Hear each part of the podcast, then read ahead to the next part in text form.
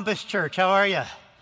Everybody good? My name's Gene Appel, and I'm from Eastside Church in Anaheim, California. And you have no idea how honored I am to be with you this weekend, to be with the 95th campus also. And uh, this is really a pleasure. I've been looking forward to this, and uh, I respect this church so much. It has such a great history, and God's done so much here. And uh, I can tell you this, though, at the time of transition that you're in right now, I'd be willing to bet that your best days as a church are still ahead of you. And uh, I can say that with confidence for a couple of reasons. I've gone through two major tran- pastoral transitions like you're going through in my lifetime. One is I left a church that I served in Las Vegas where I had been senior pastor for 18 years. For 18 years. And then I went to a church uh, five years ago in Anaheim, California, where I followed a pastor who had been there for 17 years. And in both cases, the church in Las Vegas and the church in Anaheim have been writing significant new chapters heading into the future with God's blessing. And I just have a sense that you people know when you pray, when you trust God, like I think the word around here is unstoppable. Uh, this is an unstoppable church, and your best days are really ahead. And I, I believe that. Now, uh, whenever I say I spent 18 years in Las Vegas, people are always surprised at that, you know, because they hear like Las Vegas church sounds like an oxymoron, doesn't it? And people want to know, well, what was that like? You know, did you have an Elvis impersonator doing the prelude? You know, did you have girls in bikinis announcing hymn numbers? Tithe machines in your church lobby, you know? Uh, actually, it was like ministry anywhere else, Las Vegas, people are people, except we were paid a little differently than most pastors are paid. Rather than get a paycheck once or twice a month, uh, like most places, uh, our board would call us in every Monday and give us a couple rolls of quarters and wish us luck for the week. And uh, so, no, that's not true, okay? So, Hey, I want to get started with you this weekend by playing a name association game. I want to say the name of someone who's fairly well known, and then I want you to shout back to me what they're well known for. And I want you at 95th campus to participate also. I say the name of someone well known, you say back what they're well known for, okay? So, uh, first name Frank Lloyd Wright. Architecture, yeah. Uh, John Grisham. Author. Author, books. I love John Grisham novels. Uh, Oprah. TV talk show, money, queen of the world. Uh, how about uh, the late Mother Teresa? Charity, saint, mercy. Yeah, absolutely. How about Beyonce? Music, yeah, you know. If you liked it, you should have put a ring on it, you know. Ho, ho, ho. You know, no, I'm good. How about uh, Derrick Rose? Basketball, yeah, good. How about Kim Kardashian? It's kind of a mystery to me, too, to be honest with you. Yeah, you see, my point is everybody is known for something. Uh, when, when people hear your name, you're known for something. When people hear my name, I'm known for something. A friend of mine gave me an obituary from the New York Times a while back, and it had just uh, two sentences in it. It said, uh, Victor Dorman, who changed the way Americans buy cheese by putting paper between the slices as chairman of the Dorman Cheese Company, died on March 4 at his home in Delray Beach, Florida. He was 80. Now, my friend also discovered that Mr. Dorman had been a naval officer, he'd been a philanthropist, he'd lived quite a life actually, but at the end of 80 years, the thing that he was known for was putting paper between slices of cheese. That's what he was known for attended a funeral a while back. A, a buddy of mine, his dad died, and I wanted to go and stand with him. And his dad in the professional world had been a financial big league hitter his entire adult life. And at his funeral, he was remembered and eulogized for three things, and only three things golf, money, and power. And I walked away from the funeral that day so sad that my friend didn't have something of more substance and depth to remember his dad by. But it's what he was known for. You know, from the time we're young, all of us have irrational dreams of greatness. We have a sense of we want to live a life of purpose. We want to live a life of destiny. We want to live a life of greatness, you know? And I mean, like, nobody says when they're little, I want to grow up one day and be vice president of the United States. Or I want to be third string quarterback for the Chicago Bears when I grow up. Something. No, you say, I, I want to be the best. I want to be the top. And I want to say, stretching out in front of you right now and stretching out in front of me right now is the rest of our lives, all of which, as the team sang, is still unwritten. It's unwritten. And I want to ask you a question this weekend, and I'm not trying to wig you out, I'm not trying to freak you out, I'm just trying to give you clarity. If this year were your last year on the planet, what would you want to be known for? How would you want to be remembered? What would you want your legacy to be? That's not an idle question because one year will be your last year on the planet. Now, before we're done this weekend, I'm going to ask all of you to take some time and to write a legacy statement, what you want to be known for. In fact, I'd like to ask all of you to reach in front of you in one of those holders. There's a, there's a bookmark like this, and it has the Shuffle logo on it. Would you just grab one of those? I'd like everybody to have one, and we're going to write a legacy statement before we're done this weekend. But I don't want you to write it right now. I want us to just spend some time thinking about what would be legacy worthy? What would be worthy of writing down here? of What you would want to be known for? I clipped a headline out of the Chicago Tribune a few years back, and uh, it it said, Architect's legacy going up in smoke. Architect's legacy going up in smoke. And you can see this fire truck in the picture. And it's an article about the world famous architect Louis Sullivan of a century ago, who at one time had 130 buildings dotting the skyline in Chicago that this great architect had designed. And over the years, they'd come down, they'd burned down. A year before this article was written, there were 23 buildings still remaining. And then in the this last year, three more had been burned up in fire. So now there were only 20. And thus, this headline, Architect's Legacy Going Up in Smoke. Architect's Legacy Going Up in Smoke. And the phrase that just kept haunting me was that phrase, legacy going up in smoke, legacy going up in smoke. And I thought to myself, what is it that I give my time to, my days to, my energy to, my resources to? That's just going to go up in smoke one day that doesn't really ultimately matter. And I think what was really at the heart of the question that I was wondering about is what is the supreme legacy that you can write with your life? Anybody curious about that? You know, the Bible tells us the answer to that question. And it comes down to three primary things. Life is full of primary things. For instance, every architectural building in the world, every architectural marvel, including this beautiful auditorium, including the campus, 95th campus, comes down to three primary things line, angle, curve. There are thousands of colors in the world. You can go into any paint store, you can go ask Sherwin Williams, and they will tell you that all those thousands of colors come down to three primary colors red, yellow, blue. Primary things line, angle, curve, red, yellow, blue. Well, the Bible tells us when it comes to leaving a legacy that will last, a legacy that matters, living a life that is legacy worthy, it comes down to three primary things. And here they are in 1 Corinthians 13 13. And now these three remain. Notice the word remain faith, hope, and love. But the greatest of these is love. These are the primary things line, angle, curve, red, yellow, blue, faith, hope, and love. First, the Bible says there's faith.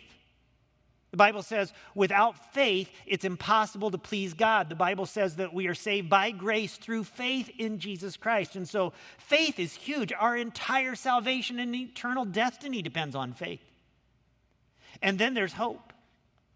You cannot survive some of the setbacks and heartbreaks and disappointments in life that just hammer you without a sure hope. And the Bible tells us that God has given us a living hope through the resurrection of Jesus Christ from the dead.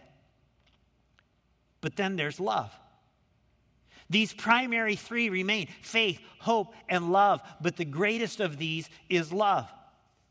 The New Living Translation puts 1 Corinthians 14 1, it says, Let love be your highest goal. In other words, love is to be the greatest aim, the loftiest pursuit of your life. Love is the supreme legacy that anybody can leave with their lives. Now, have you ever wondered? Many of you are familiar with that verse, these three remain faith, hope, and love. Why is the greatest of these love? You ever wondered that? Here's why because of these three faith, hope, and love, love is the only one that's going to go with you to the other side of the grave. When you get to heaven, you won't need any faith in Jesus Christ. You'll see him face to face. You won't have to put your faith in him any longer. In heaven, you won't need any hope because the Bible says in heaven there's no sickness, there's no tears, there's no death, there's no tiny caskets, there's no heartbreaks in heaven. You won't need hope. But heaven is a place of love because God is a God of love, as we see in Jesus Christ. And so, love is the greatest of the three because it's the only one that's going to the other side. It is the supreme legacy that you can leave with your life. When you think of Derrick Rose, you think of basketball. When you think of Oprah, you think of TV. When you think of John Grisham, you think of novels. You know what I wonder? I wonder when people think of you, when people think of me. Do any of us have a name that is synonymous with love? We were living in Las Vegas when our kids were little, and we decided to take them over to Anaheim, California to visit Disneyland, the most expensive, I mean, happiest place on earth. And uh, it seemed like Everyone on the planet was at Disneyland that day. Some of you have probably been to Disney World on, on one of those kinds of days or something like that. And it was just wall to wall people. And I'm telling you, after a day of fighting Disneyland crowds and standing in Disneyland lines and paying Disneyland prices, I was absolutely numb. You've heard of an out of body experience. I was having an out of money experience. And so at the end of the day, my wife and I, we, we go outside the gates and we're waiting for a shuttle bus that's going to take us to our hotel. And uh, I've got one kid in one arm, Barbara's got another kid in the other arm, and you know, our kids are little, and, and uh, we're just exhausted. And I started looking at the size of the crowd waiting for the bus, and I realized there's more people here than there's going to be bus. And so when the bus pulled up, I did the only Christian thing to do. I threw an elbow and I got on right away and I staked out a place right on the front row. I was right on the front row of the bus. I had a place for uh, Barbara and I. We had our kids on our lap and the bus started filling up and every row filled up. And now the aisle started filling and people were standing in the, in the aisle. And then there was this family, last ones to get on the bus, get on. And there's this dad standing next to me and he's holding a little girl in his arms, uh, just a beautiful little girl, about 10, 12 months old.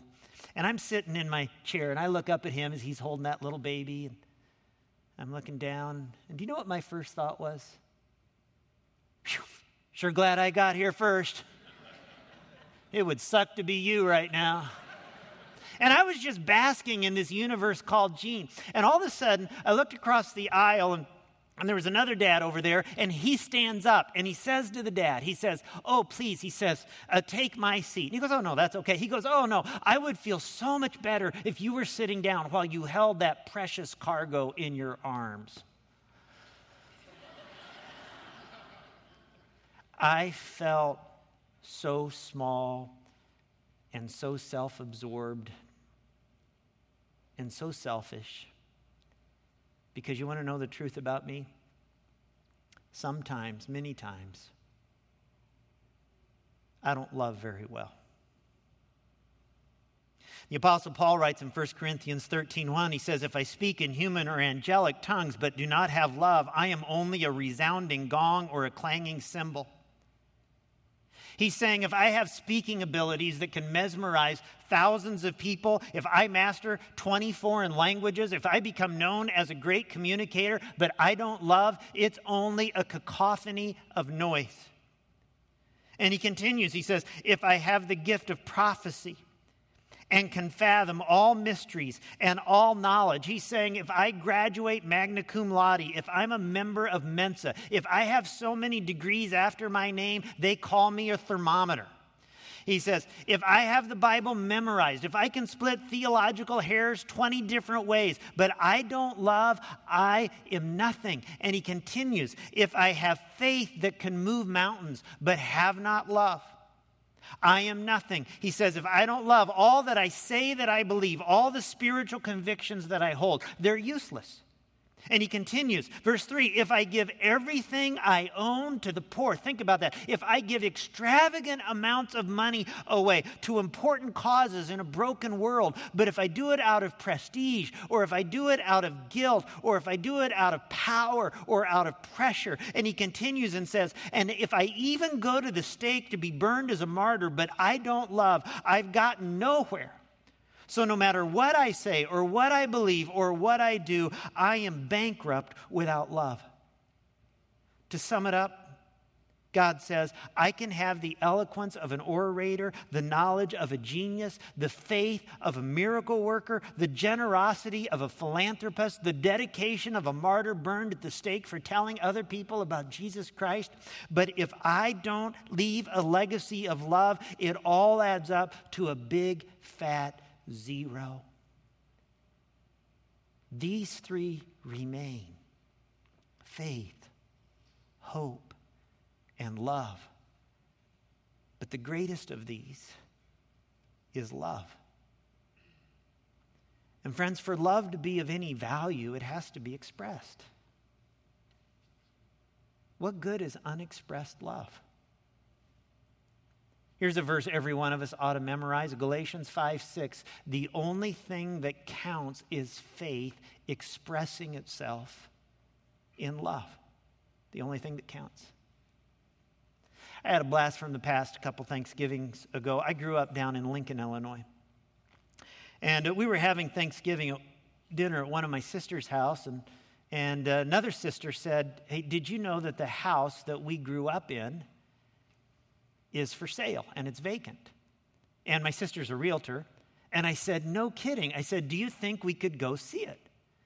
And she said, Let me see. And so she called the listing agent, made arrangements, and on Thanksgiving Day, we went through the house that I had grown up in. I hadn't been in that house in over 30 years. It had been a brand new house when we moved into it. In fact, I have a picture of it. This is when I was a little kid standing out there with my dad. That's me. And, uh, and I want you to notice in the background the purple Schwinn Stingray. Oh, yeah. Oh, yeah. Shock absorber on the front end, all the way. Uh, how cool was that? So, here, this is the house that I grew up in. I hadn't been in this house in over 30 years. And you know what the thing that surprised me most about the house was? How little had changed. Same ugly murals on the basement walls, same built in furniture in the family room, same kitchen cabinets, same pukey pink ceramic tile and toilet and tub in the bathroom. Any of you have that pukey pink ceramic tile growing up? And uh, I don't know what, what people were thinking. And uh, this house is now 50 years old, and basically nothing's changed in it. But it evoked a lot of emotion in me to be in that house. And I don't know what kind of emotion the house that you would grow, you grew up in would evoke in you. I'm, I'm sure Many of you in this room have some very difficult, challenging memories from your childhood and the house that you grew up in. But in spite of all the family squabbles we had in that house, in spite of the day my brother Mike dripped blood all through the house when he accidentally shot a bullet through his finger, uh, in spite of the times my brother Greg used to dunk my head in that pink toilet, uh, true story, which explains a lot about me actually. Uh, the overwhelming feeling I had in that house that day was this is a place where I felt secure. This is a place where I felt like I mattered. This is a place where I felt loved. And you can call it corny. But I stood in that living room and recalled when I was four, five, six, seven years old, crawling up in my dad's lap as he sat in his La-Z-Boy. My dad's been dead for nearly 39 years now. And in spite of that, I could feel his hand around me that day. I remembered the texture of his skin, the size of his hands, and the touch of his love. And it was powerful to me.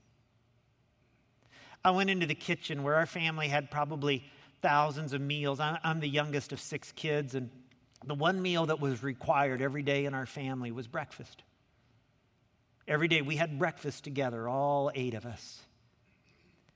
And at the end of breakfast every day, my dad, a man's man, a guy bigger than life to me, a leader's leader, would humbly take a Bible and break it open, and he would read a verse or two of Scripture, and then he'd read a paragraph from a devotional book, and he would lead our family in prayer.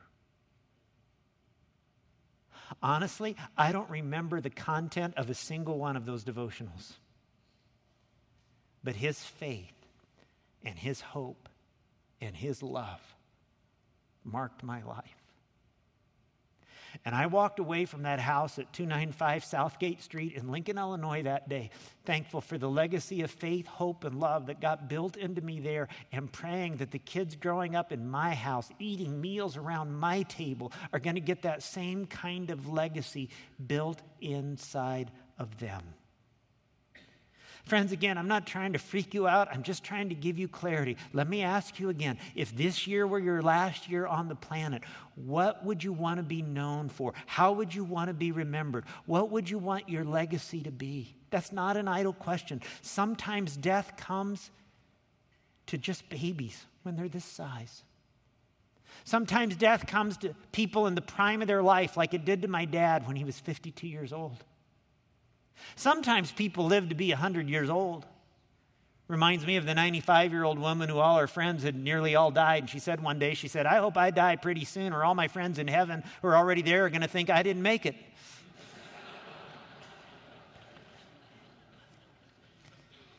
Heather and Eric Jacobs lived outside of Des Moines, Iowa, with their four little boys, all under the age of seven and a fifth child on the way when Eric, at the age of 31, was on a small plane on a business trip that crashed in an Indiana farm field and took his life.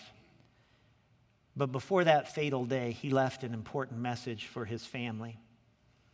And with his wife's, Heather's permission, I want to tell you their story as it was told by a Des Moines television station. Take a look girlfriends in uh, high school, I can always remember telling me that uh, Eric's the perfect man. They'd say, You make me sick. He's the perfect man. Heather Jacobs was in grade school the first time she laid eyes on Eric. Their fathers worked together. So we were always at the company picnics, the company events together, and, and I always asked my parents, Are the, are the Jacobs going to be there? Because I wanted to see Eric. So I had a crush on him from elementary school. They never really got to know each other, going to rival high schools in Waterloo. I was from East and he was from West, so he liked to say I was from the bad side of the tracks. But at age 16, they did meet. Typical high school sweethearts come and go with the seasons. Rarely do dates from senior prom make it all the way to a family picture. And they still say that to this day. They still say, you know, you always had the perfect man. they married while students at Iowa State. Same major, same classes. After graduation came the boys, four energetic sons. Baby number five is due in January. Looking at the family pictures, there's no reason to doubt this Ankeny family was very, very happy together. And it was supposed to be Eric's last business trip prior to the delivery. So he wasn't going to fly anymore. The night of November 13th, Eric was with three fellow employees from Two Rivers Marketing in Des Moines on board a twin engine Cessna that crashed into an Indiana farm field, killing everyone on board. I'm very grateful, and I do feel blessed to have had him in my life. The news was devastating, but with four boys and a baby on the way, Heather's first thought was not her personal grief. I need to make um, their life as normal as possible. Um, I, I feel like they've already lost one parent. They, they can't lose another to someone who just can't get out of bed or every day. Suddenly, a single parent, Heather, was without Eric for the first time in 15 years, with four active kids and another just weeks away. But soon after her husband's death, she found help for the future from a very unexpected person. Hello, everybody. Um, if you're watching this, something bad's probably happened to me. Eric had left a message on a DVD Heather found in their fire safe at home on top of his will. As, as soon as I saw it, um, immediately a very vague memory came back to me. She recalled a night this summer when she awoke to Eric climbing back into bed. And he said, I had this terrible dream. I had a dream that I died at a young age. And um, I just felt prompted by the Holy Spirit to create a video for you guys. And I remember saying, What? and he said, Don't worry about it. I love you. Don't worry about it. Just forget. Forget. And I did. I completely forgot. I had no memory whatsoever of that until I saw the DVD. I had all these instructions going through my mind on what I would say, like on my last day of dying. And I don't know if this is God's way of saying record this, and it was divinely inspired, or if I'm just paranoid, par- paranoid, or what. So I wanted to record my thoughts while I had them. I feel like something's going to happen to me. I, this is he says this is kind of weird that I'm even doing this, but I just feel very strongly about it.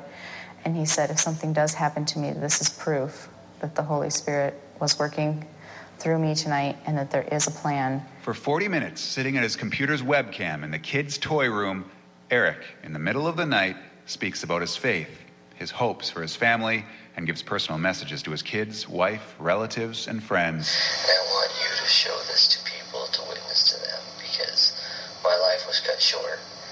Uh, or if it, if the kids aren't getting out of the house, I'm getting rid of this tape. But if if the kids are still around, then um, you're going to need some of this instruction. He um, cries and says, "You know, this is so hard for me." But then he, but he smiles, and he even has humor in the video. And as he says, um, "Don't don't feel sorry for me.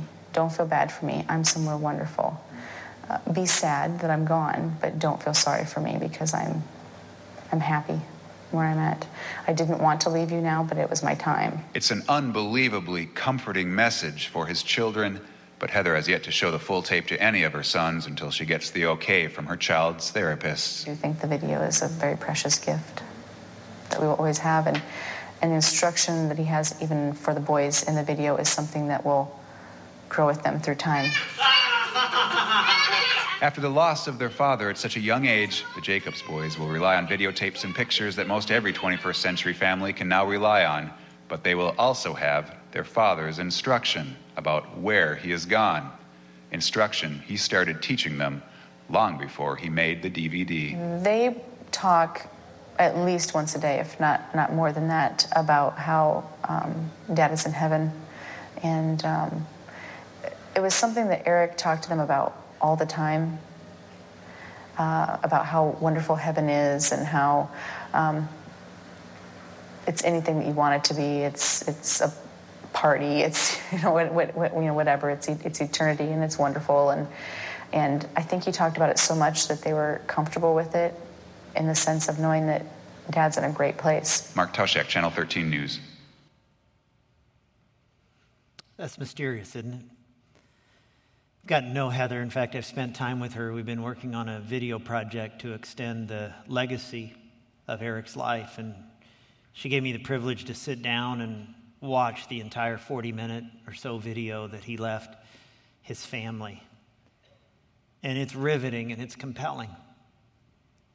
And I'm telling you, he got the three primary things right. He talks about his faith and that his faith was in Jesus Christ and his hope he knew what was beyond waiting him on the other side. His hope wasn't in money, it wasn't in power, it, it, it, was in his faith. And he was looking forward to heaven one day. And he, and he took the time to say the words that many of us procrastinate and we're reluctant to do sometimes the words of love to his wife, to his kids, to his parents and family, to his colleagues and coworkers that he worked with. You know, having lost my own dad at a young age, I know those four boys and their sister, Ella, who was born a couple months after Eric was killed, are going to have some challenging times growing up, and they are going to miss their dad every single day. But I also know he got the big three right, and he left them a legacy of what matters, of what remains faith, hope, and love. I'll tell you why it's important to do what we're going to do before we leave here this weekend and write a legacy statement because we have demonstrated over and over and over again in our lives what good procrastinators we are. Maybe the most dangerous word in the English language is the word someday. Someday. I'm going to slow down and spend more time with my kids, with my grandkids. Someday, I'm going to give more attention to my soul and the spiritual journey of my life. Someday, I'm going to step across the line of faith and give my life to Jesus Christ. Someday, I'm going to get in a small group of some kind where I can grow spiritually. Someday, I'm going to extend myself to people who are in need in other places and broken parts of our world. Someday, someday, someday. What if Eric Jacobs had laid in bed that night that he felt the nudge from the Holy Spirit to get up and make that video. And he said, ah, I'm going to do that. Good idea, God. I'll do that someday. You want to know three words that can revolutionize your life? Start right now. Start right now. I'll bet a number of you here and at 95th campus have yet to get the whole faith dimension of your life figured out. You could start right now going on a journey of spiritual exploration. You could start right now asking questions of faith. You could start right now reading this book on a regular basis, listening to podcasts or CDs or watching DVDs or engaging in conversations or reading books that will help you make progress in your spiritual journey. Many of you, if this year were your last and if you were honest about it, you'd have to say, you don't know that you would have the same hope Eric Jacobs had about what awaited him on the other side of this life. Would your loved ones have that sense of hope about where you had gone? Really? Would they? What if you started right now, maybe even today, and invited the living hope, Jesus Christ, into your life to be your hope? And when you've experienced the love of heaven and the love behind a bloodstained cross and an empty tomb, God gives you the capacity to grow your love for other people. Honestly, when people think of your name, is it synonymous with love? Are you writing a legacy of love? Eric Jacobs did, and you can too. As I said, I had the opportunity to watch his entire video his comments to his brothers and sisters, his parents, his prayers for his colleagues that he worked with who had yet to personally experience the grace of Jesus Christ in his life. And he was so hopeful that they would ask Jesus into their lives. And there's a segment I want to show you now. And I do it with Heather's permission that is so emotionally charged and raw that I wrestled with whether to, it was appropriate to share it or not such a personal expression, and I didn't want to be manipulative in any way of anybody's emotions, but I finally came to the conclusion it's too important not to show you. You know, sometimes in life we just need our bell rung with what really matters and is important. So here's what I'm going to do I'm going to show you Eric's last words, and then the lights are going to remain dim in the room and it's going to be almost uncomfortably quiet. It's not going to be any beautiful music playing or anything, it's just going to be quiet. And I'm going to ask you to sit in the quietness for a moment and to reflect and to say, God, what are you trying to say to me this weekend? What are you trying to speak into my life right now? So we're going to watch Eric's last words, and then I'm going to ask you to listen for God's voice as he whispers to you of what he's trying to say to you about leaving a legacy. Let's take a look. Heather, I'm going to end because I have uh, pulled it together. I'm going to end on you. Um, I love you. Um, you were the love of my life, my two best days in the world. I guess was first the day I met you. uh, that was my first best day. The second best was the day I married you. Hold together. Uh, all together.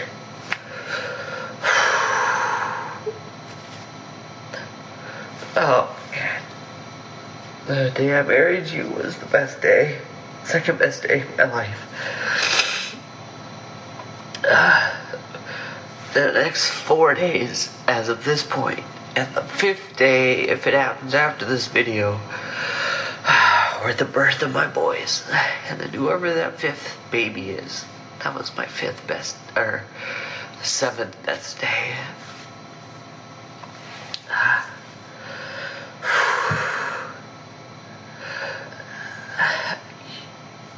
You guys, my family means so much to me. Guys are a close second to God, but you mean a whole lot to me. Alright, I'm signing off. Well, I didn't think I was gonna cry when I made this video, but I guess I did.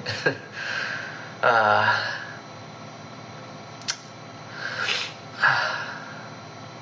I love you. I want to end by saying, I love you.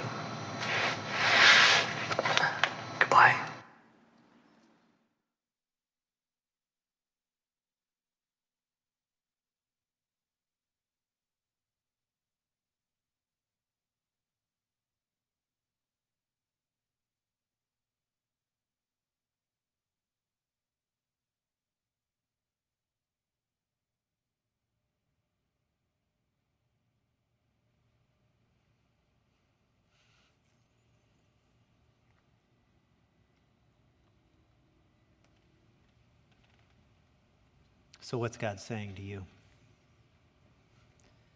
Do you hear his voice? You know, I don't want that to leave you in a sad place or a down place. What my prayer is that it lifts you to a strategic place and you get clarity and you get your bell rung about this is what matters. This is what really matters.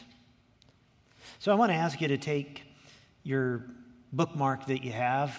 If you didn't get one, just reach in front of you and take a pen or a pencil. Maybe you can share with somebody. And we're going to take the time right now to write a legacy statement. And maybe you'll write something like, uh, I want to leave a legacy of faith, hope, and love, or I want to leave a legacy of fun memories for my children, or I want to build into uh, people who live in broken parts of the world. I want to have a great marriage and family. Here's what I wrote on my card out of love for the God who loved me first, I will leave a legacy of loving leadership in my marriage, my family, church, and relationships. Out of love for the God who loved me first, I will leave a legacy of loving leadership in my marriage, family, church, and relationships. Now, I know you're going to say, Gene, this is a great idea. I'm going to do this someday. I want to encourage you start right now. This is your moment, okay? Don't just look at me blankly. Take some time and just write it down. Write it down right now. What's God saying to you? I'm just going to give you some moments of silence to do that. Then the team's going to lead us in some music.